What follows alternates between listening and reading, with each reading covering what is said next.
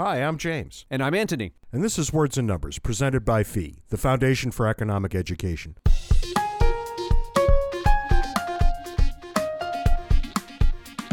So, what's new and exciting in your world this weekend? I want to give a shout out to one of our new listeners, Jody Bowman. Jody's a friend of a friend of a friend who ran across the podcast and occasionally writes to say that she enjoys the show and that she likes me better than she likes you. Yeah, well, she hasn't met me yet. she really li- will like me better than she likes you. On that point, Aunt, I find it hard to believe that a friend of a friend of a friend could be listening because I'm pretty sure you don't have any friends in the first place. All it takes is one, James, one friend. Uh, yeah, and your mother keeps sending the checks to me, so I'm guessing I'm your friend. Some time ago, we reported on an idea to bring internet access to remote areas by using balloons in place of cell phone towers. That's a pretty cool idea. It was a cool idea. What turns out, Google is bringing the idea to Kenya, where it is deploying a fleet of 35 balloons that will broadcast 4G signal over 20,000 square miles. That's an area roughly between the sizes of Maryland and West Virginia. It's popular among some to disparage companies like Google that make billions of dollars, but examples like this remind us that one reason companies make billions of dollars is because they're constantly on the lookout for how they can bring people things people want at prices they're willing to pay. When companies are free to do this, people's quality of life increases. This has happened to such a phenomenal degree in developed countries that we've come to expect as near universal rights things that just a century ago only the ultra rich could enjoy electricity, running water, air conditioning, telephones, refrigeration, dishwashers, cars, air travel, and thousands of other things. But it's important to note that there's another way that companies can make billions that is to co opt the government to restrict competition and to force people to buy their products. The moral of the story is that when you see a company that is worth billions of dollars, your first thoughts shouldn't go to inequality and plunder, but rather to the question how did the company acquire those billions? If it was through coercion and governmental force, then those billions are a sign of something gone very wrong. But if the company acquired them through cooperation and voluntary exchange, then those billions are a sign that the company has done something very good. And look where we are here. We're talking about internet beamed into a country by balloon. By balloon. This is, this is crazy business. And and I'm sure you remember because I do, and you're like what 20 years older than I am.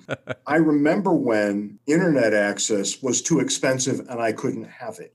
Oh yes. Yeah, yeah. I, I remember this. This is in my lifetime.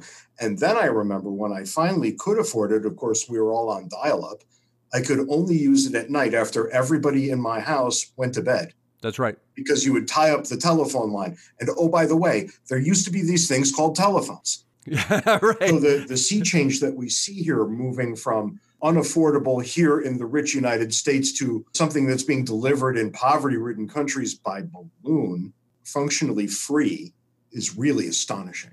It really is. It causes me to look with skepticism on claims of inequality. I mean, of course, we have people in the developed countries that are richer than people in the lesser developed countries. But if you take a broader perspective, wealth is increasing across the board, and people who are poor today are not going to be poor tomorrow. We haven't dug through the numbers on this, so I'm shooting from the hip here. But I really think that cases of war torn nations aside, everybody is doing better now than they were 10 years ago. It's certainly not true of places that have armed conflict, but I think it is true of literally everywhere else. I put aside as well places, and it's kind of like armed conflict, where the government has locked down on the people. Venezuela comes to mind. Generally, when we leave people alone to do their own thing, they make the world a better place. Yeah, they do these phenomenal things, come to find out, things you couldn't even imagine they might do. Right. I'm going to keep us on Google here, Ant, because believe it or not, the thing that caught my eye this week was a headline Google to keep workers at home through July 2021. July 2020, a year from now. So Google thinks or has asserted that its workers will be in their homes for another complete year. Well, that just becomes permanent then. I mean, how do you get workers back into the office after that? I suspect that's right. I think this brings some challenges, right? So you're going to hear a, a lot of ruminating about the work life balance that we were already ruminating about given the proliferation of cell phones and how we could be interrupted at dinner by an email. I also think you're going to see some discussion on the possibility of efficiency from at home workers because I suspect that we have a honeymoon period right now. And we've learned that you can actually get a fair amount of work out of people wherever they happen to be, which has the added benefit of allowing people to live wherever they want to live which makes them happier and more well adjusted and more efficient at their job. And yet we're starting to see a backlash. People are openly wondering now if the work at home regime is desirable over the long term. I don't pretend to know what the answer to that question is, but it is going to be interesting watching it all play out. The next year is going to be very, very important in figuring out what work looks like for human beings moving forward. I've been working largely at home for almost 10 years. And I could tell you, it's probably the case with you as well, that my work life has completely spilled over into my home life. Yeah, I don't recognize the difference between work and home. Yeah, there isn't a difference. That's probably unfortunate. I don't mind telling the nice people who are listening that you and I probably work 70 to 100 hours a week. It's going to be at home. It couldn't be in an office, not enough hours in a week to be in an office like that. But I do suspect we're going to get some weird results. Something's going to happen that none of us could have expected. And that's going to be what we're talking about a year from now. But it's going to be weird. And weird, of course, heralds, Anthony, the foolishness of the week. What's foolish this week, James? This is going to confuse you on so many levels that I barely know how to be. You might have heard of a beautiful game, a game that I love very much called football. You've heard of it, right? That's the weird shaped ball. That is correct. It's the weird shaped ball. There is a football team around Washington, D.C. that you might have heard of. They were previously known as the Washington Redskins. Yeah, the Nationals. No, you idiot. That's a baseball game.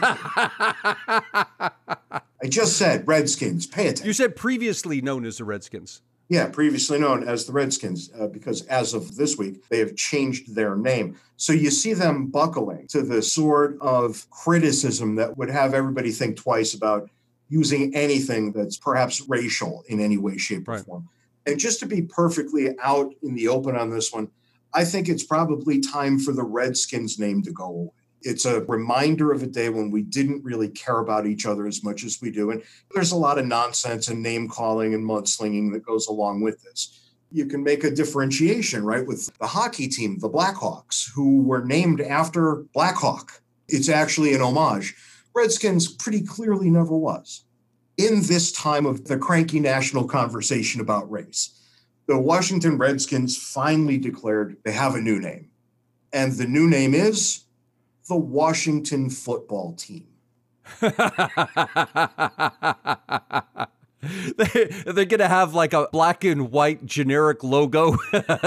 they're keeping the same team colors, but the name will now be the Washington football team, which is just beyond stupid. Now, somebody said maybe it's just a year and then we'll have a real name. But come on, what are you doing? There were a million things you could have been if you wanted to borrow a team name from baseball that's no longer being used. The Washington Senators is out there. Personally, I like the Washington Agents, so we all think about the IRS every time they take the field. There were options. They just decided they didn't care. They're going to be the Washington football team. It's as if they put their thumb on their nose to everybody who was prevailing upon them not to be the Redskins anymore and said, okay, we'll choose something even dumber. I wonder how much they paid someone to come up with that. God, focus groups that yielded that outcome are perfect illustrations of why democracy has such trouble working. but here we are. And I look forward to rooting against them because anything that comes from Washington, D.C. is on my not to cheer for list. This week, Clark Neily joins us. Clark is Vice President of Criminal Justice at the Cato Institute. His areas of interest include constitutional law, overcriminalization, civil forfeiture, police accountability, and gun rights. Clark is author of Terms of Engagement How Our Courts Should Enforce the Constitution's Promise of Limited Government. Clark, welcome back to Words and Numbers. Thank you. Good to be back. Clark, it's almost like we've got you on retainer at this point. I know, it's wonderful. You're like our official attorney for whatever nefarious things we're going to get into. I guess today does count as a nefarious thing, right? We're getting all kinds of reports, Clark, out of Portland right now. about what we might call federal goon squads. Yeah, I think that would be accurate. Do you have any sense of what's happening there at this point? Well, I have a theory. We have a president who is disastrously far behind in the polls, who doesn't really have any program to propose for a second term. And he's playing to what he perceives to be his strengths, which is to portray himself as a strong executive and law and order president. There is uh, indisputably unrest going on in Portland, Oregon, as there is in some other cities. And as a president who I think sort of views himself as largely unconstrained by constitutional limits or institutional norms, he's decided that what he'll do is deliver the people of Portland, Oregon from their oppressors, namely this rabble, as he sees it, by flooding the zone with federal law enforcement officers who will be personally deputized by President Trump to go and do good. Let's maybe take a gigantic step back. I want to think about federal law enforcement broadly construed. So we've got the FBI, the CIA, the Secret Service, the Park Police. What am I missing? Well, you're missing about 65 federal agencies that have the authority to arrest people. You also included the CIA, which is not a domestic law enforcement agency, but there are about 70 federal law enforcement agencies with the power to arrest. But as I'm sure we're about to get into, that power is, at least in theory, significantly constrained as compared to local law enforcement agencies as I often do, I mean, you know that I'm an originalist, more or less, on almost everything. I see no authority in the Constitution for a federal police force simply. No, there's not. Only the states have what's called the general police power, which is not limited to what we think of as the police. It's more of a political or a political science term that connotes the sort of residual authority that states have to essentially try to create a stable and peaceful environment in which people can go about their business. That is something that state governments possess, and it is emphatically something that the federal government does not possess precisely because the founders chose to withhold it from the federal government. I think any of them, literally any of them, would be horrified at the amount of interaction we have at the federal level in terms of law enforcement. Oh, there's not the slightest question. And in fact, I think that the founders would be rather dismayed to see what's going on now because I think they went to considerable lengths not only to design a constitution that would withhold from the federal government the kinds of powers we are now seeing exercised, but perhaps equally significant, they reassured the opponents of the proposed constitution, the anti federalists, that exactly what we are seeing today could never happen because of the clever design that they had built into the constitution. So I think they'd be pretty despondent. And as Madison says, parchment barriers are not going to be enough, and yet parchment barriers are what we got in the end. Clark, can you tell us how out of the ordinary is this? In the past, presidents have called out the National Guard to do various things within states, typically in times of emergency. This is not that. Correct. There is something completely mundane in what we're seeing and something highly alarming, and I'll try to see if I can bring those two statements together. If you were to grow the wrong plant in your backyard, it's a very real possibility that you would be the subject of an extremely vigorous federal law enforcement response akin to the one that we're seeing now. In other words, for at least the last 50 years, the federal government has taken the position that it has the authority to enforce drug prohibition laws with regard to virtually any activity you can think of, no matter how purely local, including simply the act of growing a plant in your backyard if it's the wrong plant.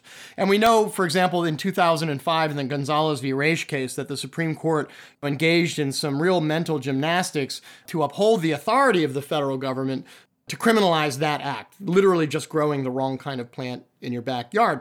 That table was set many years ago. In fact, that table was set in the mid 1940s when the Supreme Court essentially threw in the towel on limiting the exercise of federal powers in any meaningful way. And all that was left, really, at that point was for a chief executive who was willing to dispense with the institutional norms that restrained the president from treating federal law enforcement agencies as a general federal police force that he could deploy wherever he wants to for whatever reason he wants to. And now we have a president that doesn't care particularly for those kinds of norms. And we're seeing the president exercise powers that the Constitution forbids to him, but that the Supreme Court has nevertheless authorized. So the only thing standing in his way is Congress. Is that correct? I'm not sure I would agree with your major premise, but if there is anything in standing in his way, it would seem to be Congress in terms of maybe the legislative branch dialing back some of the authorities that it has granted to the executive when it comes to deploying federal law enforcement agents. By the way, there should be another branch that stands between the president and the people of Portland, Oregon. That's the judiciary, but it also threw in the towel many years ago. And as I pointed out on Twitter the other day, a judiciary that embraces pretextual justifications for the exercise of government power, which the Supreme Court does, that invents out of whole cloth government favoring doctrines like qualified immunity, which we have discussed before, and that finds in the federal constitution the authority to criminalize the cultivation of a plant in your backyard is an extraordinarily threadbare safety net when you have a president like this one who chooses to use federal law enforcement agencies as a general police force to deploy wherever he wants to and for whatever reason he wants to, do not look to the judiciary to bail us out of this one, even though they are the branch that should be the last safety line for bailing us out. They won't do it. We've never done an episode on the Anti Federalist, although the more I think about it right now, I think maybe we should. But we did do an episode, it must have been a year or so ago, that centered on Wickard v. Filburn. I think that's the case you're referencing here. Why don't you explain that? Because I think most people's heads would explode if they knew the backflips and the somersaults that the justices had to do to get this where they wanted it. Right. Yeah, they would. I mean, I hope they would. The basic design of the federal government in the Constitution is that it's a government that was created didn't exist before the ratification of the Constitution. It was created, and therefore we got to define what its powers are. We get to delegate to the federal government its powers. The framers of the Constitution went to some lengths to make clear that the federal government that they were proposing to create and that would be created by the ratification of the Constitution be one of delegated and therefore limited powers. And they are all described in Article 1, Section 8 of the Constitution, which you can read in about 30 seconds. They include things like the authority to operate a post office and to build post roads and to have an army and navy and etc. What happened in Wickard was sort of the culmination of this effort on the part of the federal government to micromanage the national economy in an effort to drag us out of the Great Depression. This was colloquially referred to as the New Deal. And essentially, what it boiled down to was a conviction on the part of a number of politicians that a bunch of bureaucrats in Washington had enough information and good intentions to essentially set production quotas and prices and other aspects of the economy to get everything functioning just right. And one of the conceits that they had was that somewhere in Washington, D.C., was a bureaucrat who knew the exact correct amount of wheat for the farmers of America to grow. And so every wheat farmer in America, including an Ohio farmer named Roscoe Filburn, got a quota of the amount of wheat they could grow every year that was the right amount of wheat for that farm to produce. And wouldn't you know it, old Roscoe decided that he would ignore that order from Washington, D.C., and grow as much wheat as he pleased, which he then used to feed primarily his livestock, but also may have made some bread for his family. What happened then was that Federal bureaucrats descended upon him from Washington, D.C., charged him with violating federal law by growing more wheat than the bureaucrats in Washington had authorized.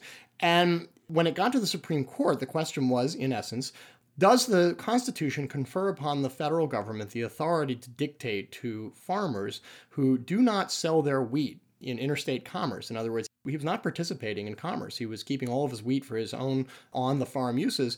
Can Congress reach that activity under what had come to be their preferred sort of constitutional wild card, which was the power in Article 1, Section 8 to regulate commerce among the states? The problem, of course, is that in the Wickard case, there was no commerce among the states. He wasn't selling this wheat, and he certainly wasn't selling it to anybody in another state. And what the Supreme Court did was it bent over backwards and it came up with something called the aggregation doctrine. And what that means very simply is that if you aggregate the conduct of this particular individual across all farms in the United States, could you say that that would have an effect on the interstate wheat market? In other words, if all of the farmers in America withheld their production from the interstate wheat market, could that be seen as having an effect on interstate commerce? And the answer, of course, was yes, because there's not a single human activity under the sun that, when sufficiently aggregated, would not have plausibly an effect on commerce. And that became the hook that the federal government used to regulate the growing of wheat I should say, the purely local and non commercial growing of wheat on a farm in Ohio. And at that point, of course, it was Annie bar the door. And there have only been two or arguably three, depending on how you count, exercises of federal power since then. That was 1942. So in the last 80 years, there have only been two exercises or arguably three federal power that have ever flunked that test, this sort of aggregation test for interstate commerce. And, and basically, Congress gets to do almost anything except basically prohibit you from having a gun within a thousand feet of a school, although they can do that now if the gun itself moved into interstate commerce. It's been a disaster. All right, so Clark, if I'm hearing you correctly, you just laid waste to any hope that we might have that the judiciary would help us out here in securing our rights. You already had, I think, stuck a knife into the executive branch. And if I heard you correctly, you concluded that the Congress is probably not the body to look to if you would like to do better than we now do. So it sounds like you're telling us that things are quite hopeless. Yeah, it's actually worse than you depicted just now. It's uh, believe it or not, it is. Because the Supreme Court has another little trick up its sleeve besides engaging in these kind of ridiculous flights of economic fancy by aggregating conduct. The other thing about the court that you need to understand is that they are very enthusiastic supporters of pretextual justifications for government power. So that's a really problematic sort of dyad here. In other words, it interacts with the overall failure to enforce federal limits on government power because there are some things that federal law enforcement is permitted to do. And I'll give you one example, which is the one they claim they're operating under, which is to protect federal operations and federal property. So, in other words, the rationale for deploying most of these officers, or I should say agents, to Portland is to protect the federal courthouse and ensure that it can keep on doing business. Now, I think rather clearly, at least some of these federal agents are doing a lot more than that. They're primarily there, in my opinion, for pacification, essentially to disband what are being described as rioters. Of course, the difference between a protester and a rioter may be sometimes in the eye of the beholder. But the problem, or one of many problems here, is that the Supreme Court for decades has not only endorsed but even kind of urged the government to offer purely pretextual justifications for the exercise of various powers. And that really lights a fuse here, right? Because if you've got a bunch of federal agents on the ground in Portland, Oregon, and a judiciary that says, hey, as long as you assert that you're down there to protect a courthouse, a federal courthouse, don't worry, we won't take too hard a look at what you're actually doing there. That is precisely the message that the judiciary has sent to both state and federal governments. Now, Will they be consistent in sending that message here? I'm not sure. They might take a second look at where public opinion is going. But in general, the government is not only permitted but encouraged by the judiciary to offer purely pretextual justifications for its exercise of unconstitutional powers. That's rough. And I think we could actually render what you just said in everyday English just by saying most people think of the United States government in terms of separation of powers. However, at the end of the day, the body that decides whether an act is or is not constitutional is part of the federal government, and not surprisingly, it consistently finds in favor of the federal government. I think that's exactly right. And let me just give you an example of a case that really supports what I'm saying here. There was a case called United States v. Whren. And it's just a simple traffic stop in Washington, D.C. What's 100% clear about this case is that the officers involved were racially profiling. They pulled over the defendant in this case because he was a young black man driving a car in a particular part of Washington, D.C. But what they asserted in court was that they were pulling him over for making an unsignaled right turn and that he rolled through the stop sign. Now, it may be that both things are true. It may be that he, in fact, did roll through the stop sign, but it's also true that they would not have pulled him over except for the fact that they were suspicious of him because of his race. How do we know that? Because they were all working undercover on a squad that was forbidden from enforcing traffic laws. And they went into court and said, We pulled him over for rolling through a stop sign even though we were forbidden by our own department from engaging in traffic enforcement, it could not be more clear why they pulled him over. They pulled him over for being a young black man in the wrong neighborhood. And the Supreme Court said, you know what? If you're prepared to come into court and say traffic infraction, even though we all know that it was racial profiling, if it's plausible that a traffic infraction actually happened, we are not going to ask why you actually made this stop. And once you have a judiciary that's prepared to accept blatantly pretextual justifications like that, there is no more constitution, at least in any meaningful sense of the word, because the government will always be able to come up with a pretext, like we were just trying to protect the federal courthouse when we were eight blocks away taking the stick to a bunch of protesters. So, where does that leave us with Portland? And then maybe put on your thinking cap and give an opinion on whether we're likely to see what's happening in Portland in other American cities very soon. So, three responses I would say. This is a very gray area and so, even though there have been a number of lawsuits that have been filed, the idea or the proposition that the federal judiciary will step in in a big way and essentially tell the federal government to get out of Portland, I think is quite slim. Maybe they will find that some of the discrete operations that we've been seeing are not permissible, but I wouldn't expect any kind of a robust response from the federal judiciary in Portland. I think there's a very real risk that Trump will be kind of encouraged by that and that he may then deploy federal law enforcement against peaceful protesters in other cities as sort of a nakedly political attempt to suppress dissent. If we see that, and if it's blatant enough, then it's possible that the federal judiciary will get involved in a more substantive way. Because one thing to keep in mind about judges is they do always have one eye on popular opinion. You might not think it, but they do. And I don't think that the federal judiciary would allow itself to become complicit in a blatant attempt to suppress political dissent using arguably unconstitutional federal law enforcement agents or using them in an arguably unconstitutional way. Would I bet a lot of money that the federal judiciary would step in and prevent that? Not a lot, but I think it's probably an even money proposition if the act of suppression were blatant enough and if it was clear that it was just a political ploy on the part of the president. Then you might arouse the interest of the judiciary. What are the governors doing and what could they do here? Taken from one perspective, you could imagine the governor not being happy with the protesters, and this simply provides him political cover that he can blame Trump for breaking up the thing that he would have liked to break up himself.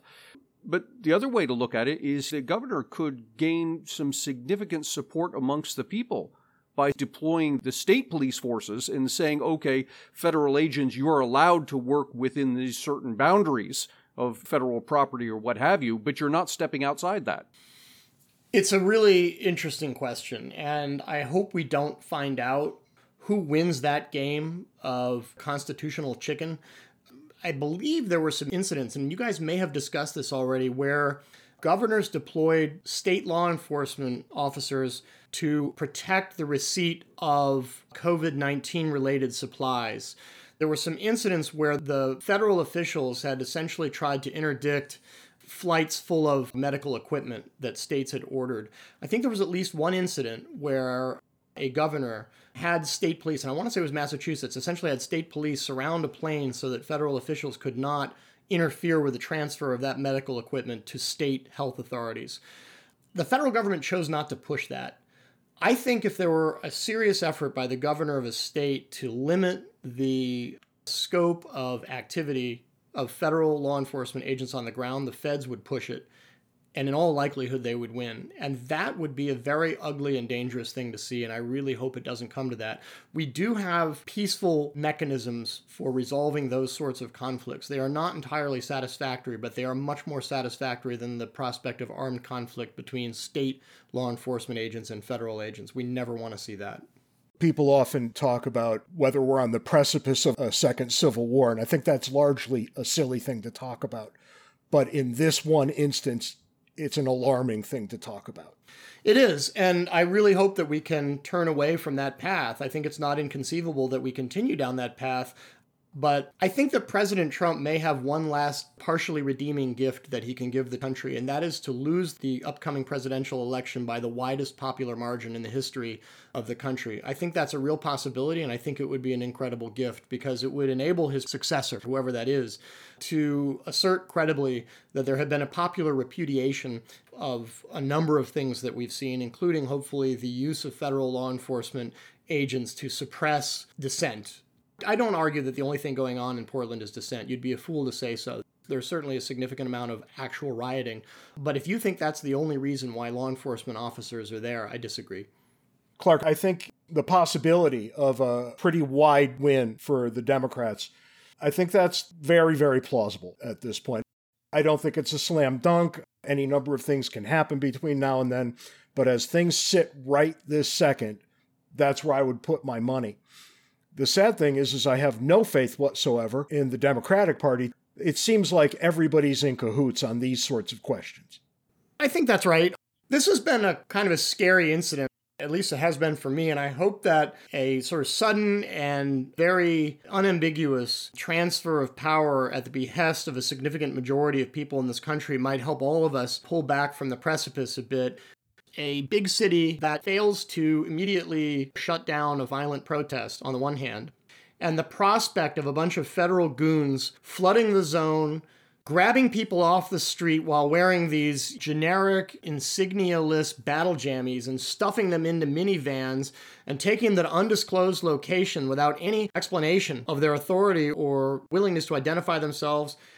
That's a nightmare scenario right there. Unfortunately, our friends on the right, who would normally be up in arms about that and be talking about sort of organizing militias to prevent that from happening, are sitting on the sidelines because they happen to really hate the people to whom it is being done. But I think you're exactly right. Once it becomes sort of more clear to them that the shoe could soon be on the other foot, maybe they will regain their perspective. It's shocking to me, and it's been shocking to me for a long time, that political actors don't seem to realize that when your preferred bastard is meting out your preferred kind of justice to people you hate, you're just a couple of years off from all of that being reversed. And they seem to forget it every single time. I think we've had a significant breakdown in a number of constitutional mechanisms that were designed to prevent us from coming to this kind of pass. But I do think that the institutions have been remarkably resilient. Not perfect necessarily, but I remain hopeful that there are some officials, even within the Trump administration, who would refuse a direct order, for example, to deploy federal agents for the express purpose of shutting down a peaceful protest. I'm not positive that they would refuse that order, but I'm also not willing to rule it out. I think it would be an extraordinarily noble thing for one of them to do. Yeah, I do too. And the way you just summarized the state of affairs should have literate people who understand history saying things like, We have the secret police now. We have the Stasi here in the place that was held up as the shining example of the one place on the planet that would never go that way. Well, it's gone that way. I don't know what to say about that. It's horrifying. It is. I think that's a fair description. I actually looked up the definition of secret police, and actually, what's happening in Portland seems to fit that definition perfectly. You have a bunch of people who refuse to identify themselves or even their affiliation, exercising power, but without explaining to people why they're being picked up or where they're being taken or what's going to happen to them. And then they seem to exert unilateral discretion about whether to hold you or let you go, and you never find out why you were picked up or who to complain to. If you have an objection to it, I defy anybody to tell me the difference between that and sort of an old style communist secret policeman because I studied that regime closely, and that's exactly how those guys operated, and those were the defining characteristics of an Eastern Bloc secret policeman. This has been, as is often the case when you come to visit, a brutalization of my hopes and dreams. Clark, give us something positive to end with. Right. Maybe there's some pie in the sky sort of thing that you can say now that we could all feel good about. All right, I will do my best because it's it's not a very optimistic situation, but I will say that maybe what happens is if Trump is voted out of office and we get, you know, a new administration, a lot of people who kind of went along with this in the moment might wake up with a constitutional hangover in January and feel like it's incumbent upon them to disavow that which they were either actively or passively participating in back when their guy was in charge. And regardless of whether they're sincere, or performative, the mere fact of a lot of people who are in significant positions of power renouncing and denouncing what we are experiencing today, I think is very plausible. I think we could see it. I think it'll be very healthy for the country. So maybe we'll be somewhere better than this in a few months. And the current people who are supporting some of this activity suddenly waking up and realizing they need to repudiate it in order to be members of good standing in a liberal democracy is not impossible to conceive. Thank you. Clark, thanks for stopping by. As always, we'll see you soon. Thanks, guys. That's all the time we've got this week on Words and Numbers. Be sure to join us next week when we have even more fascinating things. Until then, follow us on Twitter. The handles are in the show notes. Send us email. No. Words and Numbers Nope. podcast Nope. at gmail.com. Don't send email. Do not send Send lots of email. God. And join the Words and Numbers Backstage Facebook group. You should all join if you haven't. It's actually fun. Find us on Patreon, where you can donate to our habit of making podcasts. Our habit of making podcasts. And For crying out loud, just be nice to each other. It doesn't take much. Please just try it for a week. Get back to us. Have a great week. See you next week, James.